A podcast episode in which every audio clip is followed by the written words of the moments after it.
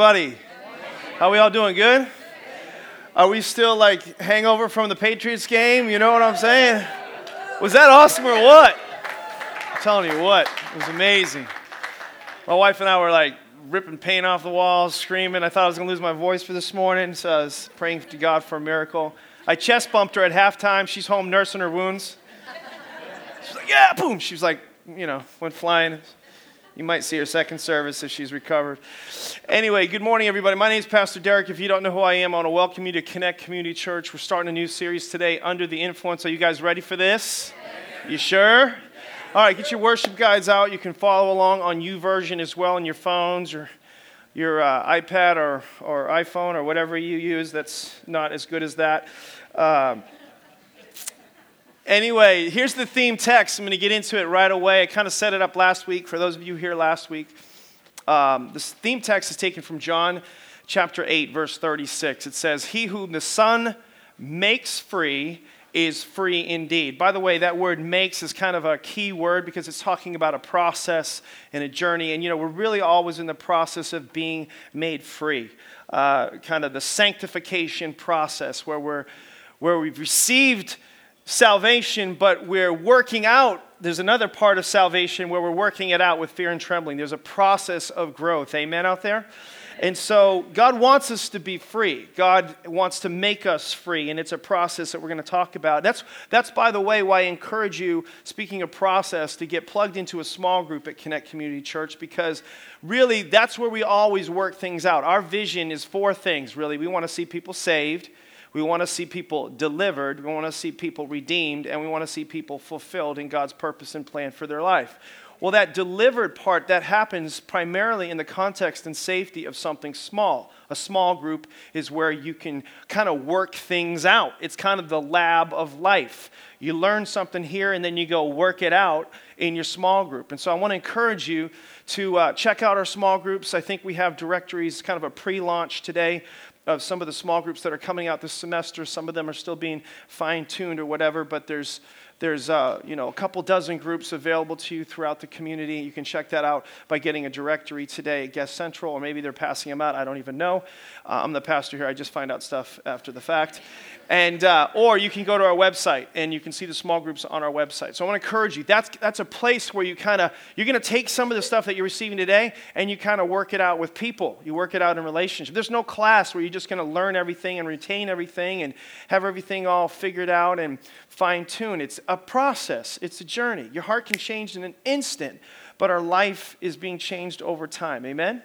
one day, you know, we will will be all perfect. You know, we'll be in heaven, we'll be perfect. But today, it's a process. And so I can't tell you how important this series is. Um, the birth of this series really came uh, last year, in the last quarter of last year. It was a Sunday night service, SNL, we call it. And I was talking about a message called Open Doors. How many were here for the SNL when I talked about open doors? Anybody? Raise your hand high. There were just a few. So I'm going to I'm to do that. Uh, eventually, I'm going to do that message again, but I really have just built a whole series around that concept. Uh, called Open Doors. And I've never taught this stuff that I'm going to be teaching you uh, in this series ever in a main service. So this is all new stuff for, for those of you who've been here a long time. And I actually believe that the devil doesn't want me to teach this series. You know why? because he doesn't want to get caught. He doesn't want to get exposed. When the devil's caught, you know, stealing from us, the Proverbs tells us that he must restore seven times that which he's stolen. So I'm getting ready to take back a lot what the enemy has stolen from you and from me. Amen. Amen. Turn to your neighbor say, this is going to be good. Come on, turn to your second choice. Say, it's going to be real good. And you need it. And you need it. The thought or premise behind the series, uh, just kind of use it with an illustration. I don't know if you guys ever seen those cars. Uh, I was going to show a bunch of pictures today, but some of them were so graphic uh, that I, I, just couldn't do it. But I was looking at, um, uh, you know, um, different pictures, but it reminded me. I've been going down the road. I can remember going on vacation more than once, and you're driving down the highway, and you see one of those cars, and somebody, you, you gotta, you gotta, you gotta wonder how jacked up the person must be to drive some of the cars that you see. You know what I'm saying? So the car's going straight down the road, but the whole car was tilted like this. You ever seen something like that? You know what I mean? Um, I've actually been driving on the highway. I took a picture of it and put it on Instagram a while back, and I was driving and uh, wasn't paying attention for a second. So this is kind of a confession right now publicly. And I was kind of like dealing with the radio, and I, I, I remember looking up, and then as I looked up, there was, um, there was a, somebody pulling a truck, and it was tilted, and the nose of it was facing me, and I was like, I just hit the, I just remember screaming right out like I thought somebody was coming down my lane. You know what I mean? Um, but but uh, but but worse than that is is when you see people that are that are driving or they're operating, as we would say, under the influence of something. Uh, we were at dinner, my wife and I, with a couple just this last Friday night, talking about our small group, and we were just we were just sharing some stories. But somehow, my wife always says, um, "Deryck, you magnetize these kind of situations. You're a magnet for." You know, people problems and stuff. And so we'll be driving down the highway, and somehow somebody's breaking the law, and I'm right behind them. You know what I mean? And I have this, like, somewhat of a, you know, uh, get involved kind of personality, if you know what I mean. So I'm like taking license plates and I'm watching stuff, and, you know, and I'm chasing people. And anyway, that's another story, another series. But this particular person was operating under the influence of something that was affecting them adversely alcohol, drugs, whatever it was. And, and in my experience, it's, it's that, that OUI that some of us have maybe actually had an OUI in our life. Uh, that we have a similar thing to what you see with people driving their cars, where it's impaired or impacted their ability to get to the destination appropriately you know, to get to where they're supposed to go, but they, but they don't get there because they're operating under the influence of something. And, and today's message in this series is about getting out from under some of those influences because as Christians, we're all bound for an ultimate destination, heaven, as you know, and that's our home. But when we're driving here in life, when we're, when we're in this thing that we call life, the here and now, it's clear to me that many of us are operating under the influence of something, and it is impairing, it is, it is impacting, it is affecting, it is influencing our ability to be effective in this world. We're not actually uh, living the abundant life that God called us to live. We're actually not living in victory the Bible calls us to live in victory in Christ, and many of us are not in that place. And so, so, so there's these influences, albeit they're spiritual or they're fleshly influences. They're affecting us every single, today, every single day. And, and, and as a Christian for many, many years, I, um, I, I don't know many Christians that are truly free you know, whom the Son sets free or makes free is free indeed. And I don't see that as much as uh, I think we need to. And we need to be free in order to impact and influence our world for God because the world looks at us and says, Why would I want what you have? Because it doesn't seem to be working in your life. So we have the fire insurance, we have the eternal uh, security established, but in the here and now, we don't see the life that Jesus wants or claims that we can have in Christians. And that's kind of the premise or some of the reason or impetus for this series because it's going to challenge your thinking, I can promise you that. But, but most have trouble getting to this place of freedom because, you know why? Because we don't believe some of the things that I'm going to talk about today and in the coming weeks. In other words, we can't be free indeed if we don't indeed believe we can be in bondage to something. Let me say that again. We can't be free indeed if indeed we don't believe we can actually be in bondage to something. Let's look at Mark chapter 5. I'm going to actually um, do something I don't always do um, in church, but I'm going to read an entire section of this. Usually I do just small portions and even verses.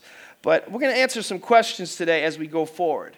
Is it possible? And again, I encourage you, there's so much to say and just, that's why I'm just going to dedicate a whole series to this. And I'm going to take my time with this. So you can have questions. Just that's why you need to be here every week so you can get all the questions answered. And don't, you know, email me 50 million questions today. You know, I won't be able to answer them all, but I will over time, to the best of my ability, answer the questions that you might have. But is it possible for believers to be in bondage? That's kind of a question we'll ask. Can Christians be, listen to this, demon possessed?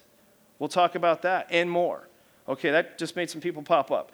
All right, so now everybody's either like taking notes or their eyes are bugging out of their head. So, so look at this story in Mark chapter 5. This is taken from the Gospel of Mark chapter 5. This is called the healing of a, of a demon possessed man. It says, They went across the lake to the region of Gerasenes where Jesus got out of the boat, and a man with an evil spirit, everybody say evil spirit In, your, in one translation, it might say unclean spirit. An evil spirit came from the tombs to meet him. This man lived in the tombs. So this guy lived basically, that means like in the cemetery. So just modernize that for yourself. Some guys out there roaming a cemetery. That'd be a little freaky. And no one could bind him anymore, not even with a chain, for he had often been chained hand and foot, but he tore the chains apart and broke the irons on his feet. He had supernatural strength. No one was strong enough to subdue him. There's another story about a demon possessed person in Acts chapter 19, and he just basically beat up and bludgeoned seven sons of Sceva. You can read it there for yourself. Night and day among the tombs and in the hills, he would cry out and cut himself with stones. When he saw Jesus from a distance, he ran and fell uh, on his knees in front of him uh, or he, you know, one translation it says he worshipped him. The Greek word there is proskuneo. It basically means to bow down, uh, to pay homage or honor to. He shouted at the top of his voice, "What do you want with me, Jesus, Son of the Most High God? Uh, swear to God that you won't torture me." Now, this is important for you to note here. This isn't the man talking. This is the demon talking. Everybody, track with me here, okay? This is the demon speaking. For Jesus had said to him, by the way, this is kind of weird uh, but Jesus had previously spoke. This is actually talk, saying that. For Jesus had said to him, Come out of this man, you evil spirit. And that's when he spoke. Then Jesus asked him, What is your name? Again, the demon speaks and says, My name is Legion. Uh, in one translation, and then it goes on and says, For we are many. Now, a legion in a Roman um, army, a legion is 6,826 soldiers. So this dude was demonized. Okay? I mean, he had a load of problems. And he begged Jesus again and again not to send them out of the area. Demons always want to kind of uh, have a stronghold, kind of a fortified stronghold. They don't want to, they don't want to leave where they are. They, they, they pitch a tent and they want to stay there.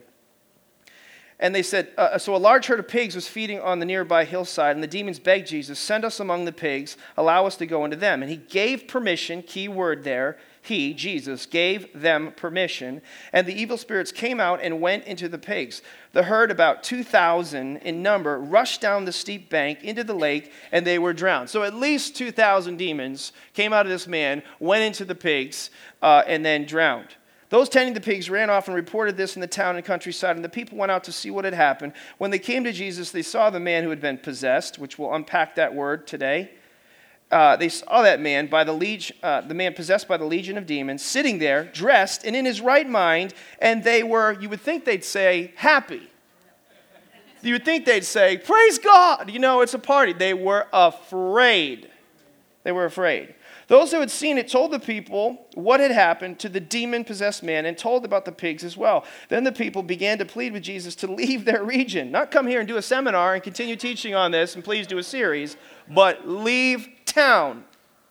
And Jesus went, was getting into the boat. The man who had been demon possessed begged him to go with him. Jesus did not let him, but said, Go home to your family and tell them how much the Lord has done for you and how he has had mercy on you. Again, he hadn't been home with his family a long time because he'd been living in a cemetery. So the man went away and began to tell in the Decapolis. Now, Decapolis, if you break that word down, is two words in there Deca, where we get the, the, the, the word 10 from. Deca meaning 10. And polis is like metropole, metroplex. You kind of get those words. So this was, it's referring to 10 Greek cities. You know, some of them you know, Philadelphia, Damascus, not Philadelphia like that you thinking of. But anyway, um, and he went around all these cities just talking about this. How much Jesus had done for him, and all the people were amazed. Amazed. Fantastic story, absolutely unbelievable story. Here's what I want you to take away three points today, and we're going to unpack these as we go on. Here's the first thing there really are demons. There really are demons. The word demon is used 82 times in the scriptures, in the New Testament, 61 times in the Gospels alone. And it's in there, by the way, in the Gospels so much, and it's so concentrated in the Gospels because prior to the arrival of Jesus, no one had authority to deal with evil spirits. No one had authority for that. Let, let me just say something as a side. Some of you might be thinking, we'll, we'll, do more of this later, but, but I was thinking about this whole subject, and you know, do I do this in a Sunday morning? And, and here's my thing, and, and it's going to make more sense why I did it as we go forward, because there is such a preoccupation with the paranormal. There is such a preoccupation with the spirit world. Movies are out there all the time talking about this stuff and filling our minds and flooding our, the next generation and our children with this stuff. And then we won't talk about it in church because we're afraid. And the devil actually tried to get me to be afraid about it. Just to be honest with you, this, there's, there's things about this that are risky for me. To be talking about this kind of stuff. But I want you, I just want to teach you what the Bible has to say about it. Can I do that? And I just think it's relevant. And I think that obviously we have a preoccupation and we have a kind of uh, interest in the spirit realm. But frankly, we're scared of it. We don't know the authority that we have in Christ Jesus. We don't even know really the truth about certain things. And so I'm going to unpack that for you for the next weeks, six weeks. Amen? Can I have a better amen than that? All right, that would help me out. So here's the thing about demons demons are fallen angels, if you don't know that. One third of all the angels fell. Some people call it a great battle. It really wasn't a great battle, it was nothing for God. Uh, they're sometimes referred to as unclean spirits, as mentioned before. Another thing they're referred to as disembodied spirits. Uh, basically, they enter and are looking for a body to assume residence. Um, it's interesting that one third fell. When that happened, when I was thinking about that, I kind of have a math side to me. As soon as I thought about that, that means two thirds remain. That means that for every one that's against me, two are for me. That's what I thought, you know. And and so that kind of made me happy. But you might think, well, that's still there's still a bunch of them, and they're pretty tough. And but the truth is, they're not tough in Jesus' name. They're not tough in Jesus' name. When God decided and decides to throw Satan in the pit, you can read this in the book of Revelation, he doesn't even do it himself. In fact, he sends one angel to throw Satan in the pit in the book of Revelation. One angel. Now, of course, it's important that he does it the right way because you can see in the book of Daniel, even when the, uh, the archangel was coming up against uh, Satan, he said, The Lord rebuke you. So you got to make sure that you're respecting your enemy. But he only sends one angel. My, my feeling is it's going to be something like this that one day Jesus is just going to be fed up. And he's just going to be, you know, that's it. That's it. That's it. That's it. I want him, throw, get him, shackle him up, throw him in the pit. And, and the archangel Michael is going to say, uh, you know, who, who do you want to, uh, to send? Do you want to, you want, and there's just be legions of angels just ready to go. You know, just say the word, just say the word. No, I don't want to, I don't want to send all those guys. I just want to send one guy. And then uh, Michael says to him, well, which guy do you want to send? Just send the new guy. just send the new guy. Because it's really no big deal. It's no big deal. Now, make sure, Michael, he says, in Jesus' name. In Jesus' name. So when you think about demons, uh, their power, we sometimes just we inflate and flaunt their power, but in Jesus' name they have no power because Jesus doesn't even go himself to throw Satan himself, uh, Lucifer, son of the morning, turn renegade, into the pit. He sends an angel, and I think he sends the new guy. Amen. So, anyway, they're disembodied spirits. They're looking for a body. They inhabit bodies. Even Hollywood knows this. I was just seeing a movie about this just recently um, you know, where the, just, it's just they have their own characterizations and interpretations, but they, they usually get that right. But when Jesus cast them out, they, they, they spoke and they said, Send us into the swine. See, they were looking for a place to reside, which, by the way, uh, confirms my theory that animals can be demon possessed. I've seen some of your dogs and some of your cats and some of my neighbors' dogs and cats. I was going to have, that's the thing I was going to have pictures for. And let me just tell you, there are some scary pictures of dogs. And you look at them, you'd say, for sure, that thing is demon possessed. For sure. I had a friend he, uh, when I was a boy, and he named his dog Luke, and the dog was always, always, always completely out of control. And I always told him Luke was short for Lucifer. So th- there's no doubt I've seen dogs and several cats that I was certain were demon possessed. But there are demons, there's no doubt. If there weren't demons, we would have to take out a large portion of the scriptures and Jesus' ministry. Um, and, and there's really this kind of horrible, heretical line of thought that has been taught that Jesus actually pretended to cast out demons Think about this, because the culture believed there, they, there were demons. So he was adjusting to the culture, and so he pretended and went along with that. And you can find this rationalization. I was actually reading about it even last night of this truth in some of the commentaries of today. So when you're studying the word, sometimes as pastors, we look for commentaries to see the comments of some reputable theologians and what they would have to say about the subject. Here's some things they said. They said things like, referring to demons, these are persons afflicted with especially significant diseases, either bodily or mentally, whose bodies, in the opinion, here's the heresy, In the opinion of the Jews, demons have entered, and the cure was thought to re- require the expulsion of a demon. So, this was a commentary referring to the Jewish culture's uh, um, um, belief, as, and, that, and, and they called it an opinion that required expulsion. So, this suggests that Jesus just kind of went along with it. And this thinking, I just want you to know, is a desecration of the scriptures. It's wrong. Don't ever get caught up in that. Be very, very careful. Here's some scriptural examples to talk about it, just so you're clear. These are in your notes. I'll just read them for you quickly. Matthew 8 16 says, When evening had come, they brought to him many who were demon possessed and cast out the spirits with a word. And he healed all who were sick so the Bible says they were demon possessed, and so why would he cast them out if they weren't real? Matthew 9, 32 and 33, it says, As they went out, behold, they brought to him a man, mute and demon possessed. And when the demon was cast out, the mute spoke, and the multitude marveled, saying, It has never been seen like this in all of Israel. So it was new to see this kind of authority over evil spirits. Matthew 17, 18, And Jesus rebuked the demon, and it came out of him, and the child was cured, this is cool, from that very hour. So there was no cure prior to the casting casting out of this devil. Sometimes Jesus, when he ministered to people, he wouldn't speak, he would speak to the spirit of infirmity. You guys catching this? So sometimes we're looking for a cure for something medically or naturally. I believe God heals naturally. I believe God heals medically, but I also believe God heals supernaturally. And sometimes He heals supernaturally by, by discerning. This is a, a gift of the Holy Spirit, talking about in 1 Corinthians 12, discerning the Spirit. So Jesus would discern the Spirit or just speak to the Spirit as a spirit of infirmity, and they would be healed. Very powerful. So this is good news. At the end of the day, this is all going to be good news. So just hang on, okay? Don't get scared. All right? Mark chapter 3 verse 14 says, "Then he appointed 12 that they might be with him and that he might send them out to preach and to have power to heal sicknesses. By the way, don't forget, add on and to cast out demons." So we have no problem sometimes believing as Christians that we're supposed to preach and that we're supposed to uh, pray for the sick. Oh, but hang on, don't bring in all that ghost stuff. Okay? Mark chapter 6, verse 12 and 13 says So they went out and preached that people should repent, and they cast out demons and anointed with oil many who were sick and healed them. Mark 16, 17. And these signs will follow those who believe. In my name, they will cast out what? Demons. Come on, say the word. Demons. They will speak with new tongues. There's another doozy in there, all in the same verse. All right? Here, here, let me say this. C.S. Lewis. Anybody ever heard of C.S. Lewis? Okay, very, very renowned, respected theologian. He said there's two groups of people that the devil gets very excited over, and that is the skeptic and the superstitious. These are the two groups of people that he's thrilled about the skeptic and the superstitious. Let me say it another way. There are people who believe there's a demon behind and under behind every bush and under every rock, and then there are people who say demons don't exist or they don't exist today.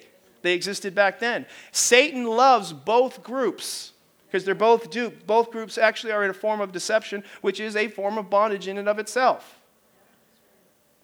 So some people are thinking, this is what happens when I talk about a subject like this. And I can remember this from being in church many, many years.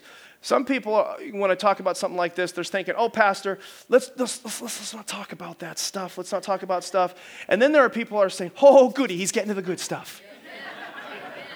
and let me tell you something about those, both those groups. Both of you need to move to the middle move to the middle.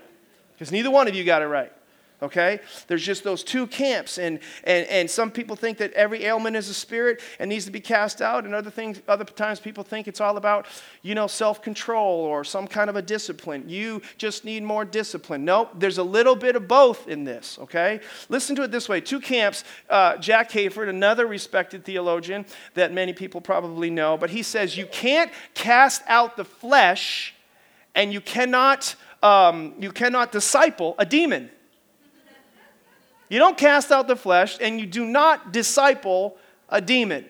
Okay? In other words, some things are, are a matter of more d- discipleship. Inside the word discipleship is really that word discipline. There are disciplines. We're in a fasting period right now. This is a spiritual discipline. We're in the second week of the fast. I hope you're joining me. I hope you, if you failed and you've fallen, you, you haven't done so well at it like you want to, just get back up and keep, get after it. You know what I mean? But it's about tuning our body so that our spirit man has jurisdiction as a tripart being spirit, mind, body. The spirit is ruling instead of the mind ruling or the body ruling. And that's what's happening almost all the time, every single day of our life. And that some of that is discipline. But some of it, some of the problems that we're having are related to the, the, the spirit side of things. There are spirits that are influencing us and affecting us and causing us to struggle. And so the age old question is do we need more discipleship or do we need more deliverance? And the answer is yes. You get that? Turn your neighbor and say, that's good. All right? In other words, when I realized, I'm just speaking for myself, when I realized I had some demonic bondage in my life, as a believer, let me tell you this, as a minister of the gospel, okay? I mean, can, can we be real this morning? Can you guys handle this? Okay? So I can remember early in ministry, you know, being in the church, and I couldn't, I couldn't even, I'd see a pretty woman coming to church, and I could be completely distracted by that. I couldn't pay, I couldn't pay attention. It was, I, my thoughts were being pulled in different directions. I couldn't focus on what actually God was trying to say to me, through me, uh, you know, to other people because of a spirit of lust. It was a spirit. I didn't need discipline. I mean, that was part of the process. I needed deliverance. I couldn't control myself, and it was a spirit. It was a spirit that I could get set free from. I can remember somebody talking to me one time, many, many years ago, about this subject. I had an ice cream cone in my hand. And he was talking to me, he was just unpacking the scriptures, just telling me how Christians can be in bondage and how Christians can be affected by spirits. It can be uh, demons. He, he kept using the word demons. Every time he used the word demons, you get uncomfortable. You know what I mean? And the more he talked, I just kept listening, listening, listening. And eventually he's like, I, I, said, Do you think I got demons? And he says, Oh, yeah. He, he, by the way, he, he, he didn't hold back at all. You know what I mean? He said, Yeah, you got a whole flock of them. And I can remember the ice cream just melting over my hand. You know what I mean? I'm like, because I couldn't, I couldn't pay attention. I, have never let an ice cream melt ever again since, just so you know. So that I knew it was God. You know what I mean? There's something serious about. And I can remember just thinking, I got demons. I got demons. Oh my gosh. I was freaking out. But then I started to read the word and I started to see what the Bible had to say about it. And I started to see what it meant to have an identity in Christ, which is the badge, which says, I'm a Christian, I'm a Christ follower. But then I learned that God wants to give us as Christians weapons. And the weapons of our warfare are not carnal, but they are mighty through God to the pulling down of strongholds. And that we can cast down imaginations and every high and lofty thing that exalts itself above the knowledge of God. And I learned how to take authority, you know, with the name of Jesus over these spiritual forces that were at work attacking my life and influencing my life to be able to get free from lust, be able to get free from anger. I used to punch holes through walls and beat, try to beat people up and be an intimidator and a scary kind of dude and, and be proud of it. But inside, I was filled with insecurity and I was, I was filled with all huge identity issues and the fear of man. But God set me free by His word through discipline, memorizing the scriptures. Proverbs I memorized, and James I memorized through discipline, but also through deliverance where people prayed for me and took authority in the name of Jesus over those spirits of anger. Is anybody getting someone out of this? So I'm just trying to say, don't be upset. This ought to get you excited because you can be free from these different areas in your life. And in over 20 years of ministry, the only people I've ever seen who can't get free are the people who won't admit they're in bondage. Ever. So if you admit it, you can get free. Number two, they really do enter people. Here, let me, let me, let me unpack this for you. So there really are demons and they really do enter people. John 10 1 says, Most assuredly, or very true is what it could say, I say to you, he who does not enter the sheepfold, sheepfold is talking about believers, by the door, God is the door, but climbs up some other way, the same as a thief and a robber. He's trying to say the thief can get in, okay? Verse 10, the verse we all know the thief does not come except for to steal and kill and to destroy. I have come that they may have life and they might have it more abundantly. Now, sometimes we misquote that scripture and we say the thief comes to steal, kill, and destroy. That's not what it says. It says the thief. The thief does not come except for to steal, kill, and destroy. I won't unpack the Greek language on this, but basically it's saying the only reason Satan comes. It's trying to make a very strong and emphatic point that the only reason that the devil comes is to kill, steal, and destroy. It's, it's, it's just extreme emphasis. And so a Christian can be, uh, uh, can, or can, here's the question of the day Can a Christian be demon possessed? Let's look at the word more closely, the word demon possessed. And I'm going to get a little teachy with you, but here we go. You, can you handle it? Demon possessed in the Greek is this word, daemon i zomai. Daemon i zomai. Zomai. Demon possessed. A better translation should be or could be demonized. not demon possessed. Possession rarely in the scriptures, in most cases, refers to ownership. When we think possess, we think own us. We think own. But actually, the translation, or the more appropriate translation of this word possession, is to gain mastery. That's the exact literal translation, is to gain mastery. Or a synonym might be control over, power over, influence of. That's where I got the series idea. Influence, under the influence. So, in this book that we read, Mark chapter 5, he's not talking about possession ownership, but he's talking about uh, possession mastery. Under the control of, under the influence of. Does that make sense to everybody what I'm saying? In fact, Luke 21 19, I think it's in your notes. This is an example, uh, so you can make see, see the clarification. By your patience, Jesus is speaking here, by the way, possess your souls. He's saying, he's saying, Jesus wasn't saying own your souls. He's saying master your soul, regain mastery of your own soul. He told us in other places, if you don't, you have to lose your soul, you know, because uh, you're ultimately going to lose it, so you got to surrender it yourself. The Bible tells us you were bought with a price. You're not your own. You don't even belong to you. All right? So, so Jesus wouldn't be saying in the end times you need to own your own soul again. He was talking about gaining mastery of your soul again. Is everybody following out there? And that's what kind of messes people up. So can Christians Christians can't be owned by a demon. That's correct. We are owned by God. Okay?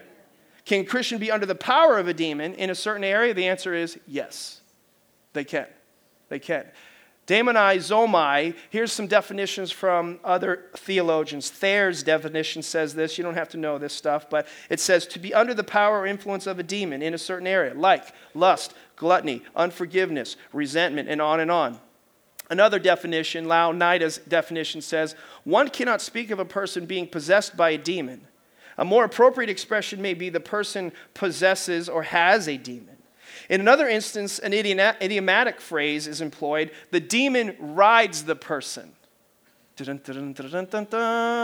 Like a, like a horse with bits, you know, and, and all that. The demon rides the person, or the demon commands the person. All right? So just think about this as I translate from, if I, as I transition from definitions and scripture, just think about this in your own life. Is there ever, is there an area, ever or now, where you feel powerless and helpless to change in that particular area? Have you ever confessed, like me, a sin over and over and over and over? And how many overs could I put in there and over and over again? Let me just tell you something. Wake up. That's a demonic stronghold. That's what that is. And you know what we do as Christians when the devil tries to get us to, to, to, to say and understand? We say things like, it's, a, it's just a weakness I have. Just a weakness I have. It ain't a weakness if you had it for 20 years. It's, it's a demonic spirit that is riding you, controlling you, commanding you. And I'm telling you this because I have good news. I know the one who can set you free from that. That's why, I'm, that's why I'm talking about this. Not to make you feel bad or make you feel guilty. Let, let, let's, let's just, you know, let's just say today after church, you go home and you discovered in this cold weather, you left a crack in your window or you left your door open to your house. And you get home and you discover that there is a thief in your home. Does that thief own your home? Does that thief possess, in some measure, influence, have control of your home? Yes. Yes, he does. There's a thief in your house. Does that thief, you know, want to wreak havoc and steal from you? Absolutely. He is in your house. And I'm going to tell you things that hopefully will sink in. Hopefully you realize this and you kind of have an uh oh kind of moment. But there's, there's a thief in some of y'all's house. Listen, the devil in, in, in, in, areas, many areas in our life, is, is he's gone into different rooms of our life. And he has control over different rooms in our house. And we need to learn how to accept the fact that that's a reality and learn how to arrest and evict him from our house. You need to take him out with handcuffs because if you don't, he's going to kill, steal, and destroy according to the word. Let me show you some Old Testament examples quickly. Lamentations 1:10 says, "The adversary, that's Satan, spread his hand over all her That's talking about Israel, the church. Pleasant things, for she, the church, has seen the nations, the enemy, enter into her sanctuary, those whom you commanded not to enter her assembly. But they did. Lamentations 4.12. These are just Old Testament references, um, types and shadows of the things that we see in the New. The kings of the earth and all the inhabitants of the world would not have believed in the adversary, and the enemy could not enter the gates of Jerusalem. But if you go on to read, they did. Joel 2 9, they run to and fro in the city, they run on the wall, they climb into the houses, they enter at the window like a thief. We're going to discuss next week how to close doors and windows and how they get in. But let me say it this way if a man, let's just say it's a believer, filled, saved, filled with the Holy Spirit, drinks too much alcohol or some drug into his body, do those drugs or those alcohol own him? No, they don't. But are they in him? Yes. Are they influencing him? Yes. Many times, what happens in those instances is that same God fearing, God loving man will end up doing something eventually out of character that brings shame and pain into his life. It happens all the time. And we call it something that it's not. We pretend and deny and get frustrated. And some people even quit on the faith because they're so discouraged that they can't be free. If a man, we'll get even more real, who is a Christian or a woman looks at pornography, to say this, you know, clearly, you're opening a door to the enemy. Yes, that's what's happening. And he won't own you, but you know it yourself. And there are dozens and dozens of you in the room that struggle with this by statistics. You know you're under the influence of something, that's why I'm using this reference, that you cannot seemingly control. And it's not discipline, it is a spirit. It is a spirit. You're under its influence. You may be a good man, a good woman, a good father, a good grandfather.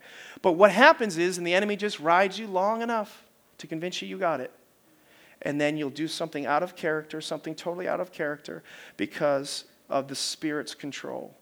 And if you're starting to get depressed, again, don't be depressed because, first, again, I want to remind you there are demons, number one. Number two, they really do enter people. Here's the third point. Ready for this? Jesus really does cast them out. Jesus really does cast. Can I have a better amen? Jesus really does cast them out. Luke chapter 10, verse 17. This is after he first he sent the 12, then the 70. He said, Then the 70 returned with joy, saying, Lord, even the demons are subject to us in your name. So I think this is what Jesus was like. I think when he, they said that, these 72 were amazed. Even the demons are subject to us? And Jesus is like, Really? Really? Is the Son of God. He, I, no, I don't think he was like that okay? And then he goes on to say, I saw Satan fall like lightning from heaven. In other words, that all doesn't impress me, 72. That doesn't impress me. He's a created being, and I'm the creator, okay? I saw him fall like lightning. Uh, Behold, I give you, everybody say me, I give you authority to trample on serpents and scorpions. By the way, he's not talking about bugs there. He, these are types and shadows. It's referring to the demonic powers. These are references to demons. And over all the power of the enemy, and nothing shall by any means hurt you. Nevertheless, do not rejoice in this, that the spirits are subject to you. So don't get all too excited about the, you know, demons and, and spirits are subject to you. But it's important to know, and I want you to understand, because I don't think we do today, they are subject to you and must be submitted to you. Amen? but rather rejoice because your names are written in heaven. So, this is the most important part your eternal security, salvation, and being with God forever. But while you're down here, you need to know you have authority over these things, and I've given it to you in my name. Jesus rejoices in the Spirit. And in that hour, Jesus rejoiced in the Spirit and said, I thank you, Father. Listen to this. I thank you, Father, Lord of heaven and earth, that you've hidden these things. What things? Authority over demonic strongholds. You've hidden these things from the wise and prudent Here's what I want to say to smart people. This is what Jesus said. He said, I thank you that you've hidden from the smart people. There's a lot of smart people think, ah, no, I don't believe any of that. I don't believe any of that. And Jesus said, thank you, God, that you've hidden it from them, but you've revealed it to babes. People who have childlike faith and say, Jesus said it, that settles it, I believe it, I'm doing it. That's, that's what he's saying here. Even so, Father, for so it seemed good in your sight. It amazes me how many people don't believe they're real but yet they're really struggling all the time. A guy said to me one time, You don't believe in demons? You know? And I said, No, I believe in demons. Because well, I talk to people that don't believe in demons, and, and they and I was just raised in spiritual warfare, and uh, my whole life has been been totally set free when I was introduced to what God had to say about this subject and spiritual warfare and learning how to overcome that. But you know, one time he said I was talking to somebody and they said they didn't believe in them, and I just said, So you don't cast them out? And they said, No, we don't even believe in them. He said, So you just leave them there? It was just this pure, innocent, and really that's the two choices you have. The two choices are leave them in or cast them out. And you might feel bad when you, again, when you see certain realities here about this, but again, be encouraged. You can be free. You can, in fact, cast these things out we don't have a problem sometimes believing God has the power to. This is how the enemy really gets you, and I'm going to take it up another notch. We don't have a problem believing God has the power, but we have, the enemy does somehow convince us that our problem is unique. And he reminds us of our history. Doesn't he do that pretty good? Let me remind you of your past. And, and he overwhelms with us with that. And he says, Yeah, they can get free, but you can't get free. I want to tell you something personally. I pray the Holy Spirit speaks to you directly. You can get free. Not you, you can get free. Deryck can get free. And I want to remind you from, from Mark chapter 5 that there was a man there that was totally, totally demonized, naked, cutting himself, and living in the cemetery. Let me tell you something. If that man who had maybe 2,000 to 6,000 demons can get free, you can get free. None of you, all you all got your clothes on. All right? In Mark chapter 5, verse 6, taking you back to that thing, that particular chapter, it says, When he saw Jesus from afar, think about this. He sees Jesus from afar, from afar. He, look at what his disposition and attitude was about the realities of Jesus. He ran to him and worshiped him. He ran to him and worshiped him. Some of you need to run to God in order to be free, but some of you run from God and you don't get free. See, Satan does not have the power to. This is what this verse tells me Satan does not have the power to stop you from getting free. If he, if he could have stopped anybody, he would have stopped this guy, but he didn't stop that guy. The only thing that has the power to stop you from getting free is you. So if you have a weakness, you have a stronghold, an area of sin in your life you can't get over, that you're in bondage, Jesus wants you to run to Him to be free. I want the prayer team to come down, if you wouldn't mind, right now. And I, I, this is what we're going to do. It's be a little different this morning. Um, why don't you just stand up? Everybody just stand up, would you? Put your book, put your notes away, Bibles away, and all that kind of stuff. I'm gonna, I'm gonna give you a couple of options, okay? This is one of the things that I prayed. I prayed uh, for you a lot that you would experience a, a, church where the, where, the, where the environment is safe, where it's safe. I be with, with 100% confidence know that everybody, including myself, need more freedom. There's not one person that doesn't need freedom, more freedom. So everybody can literally respond to this. And we can't pray for, well, yeah, we will if we have to. We'll pray for everybody if we have to somehow all right? But i want to encourage you to keep coming back every week and and like peeling an onion. You just you just get more and more freedom. The bible says that the truth that you know will set you free. By the way that know isn't head knowledge information knowledge. That know is like experiential knowledge revelation knowledge. It's like a woman who knows she's pregnant is different than a man who says we're pregnant. So I, when you when you come to church each week i want you to literally meditate and chew and stew and, and, and just take all this stuff in and then don't just dismiss it and push it aside. You need to be praying this stuff through. You need to take those notes home, be studying those scriptures, see what the Bible has to say. You need to apply some of the things that you learn here today to your devotional life tomorrow or tonight before you go to bed so you can be continually made free. Does that make sense to everybody? He whom the Son makes free is free indeed, all right? But we're going to do today, we're just going to pray for you to assist the process. And so leaders are just going to say in Jesus' name, you know, in Jesus' name, that's the key word, be free in Jesus' name. Those of you that don't feel like you need to be prayed for or just not comfortable at this particular time, I want you to worship to this next song. We're just going to pray where the Spirit of the Lord is, there is freedom. And I want you to create be a conducive environment for there to be freedom. Worship and intercession, praise and prayer, they work hand in glove with each other. So don't hinder the Spirit by your resistance to Him.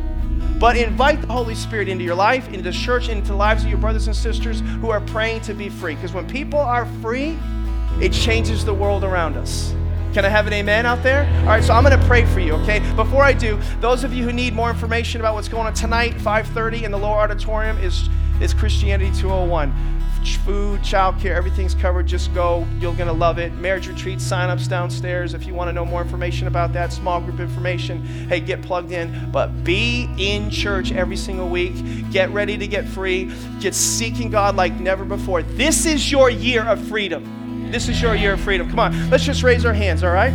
And at any point in this song, when you want to get prayed, you just come down front. They're not going to do anything crazy, you know, and they're just going to pray for you. Nothing weird, nothing wacky. This is a safe house. The Holy Spirit came to, to, to save us and to set us free, not to scare us and freak us out, okay? So this is just about overcoming the enemy, and, and he, we have authority over the enemy. So I thank you, God, that you have revealed yourself to us, that you want to pour out your spirit. You know there are people in this room, all over this room, God, that need freedom freedom in Christ, I pray, Lord Jesus, that they could experience the total freedom that you have for us, that you made available for us on Calvary. I thank you, Lord God, that we have authority to trample on serpents and scorpions and every evil, evil spirit and unclean spirit and familiar spirit.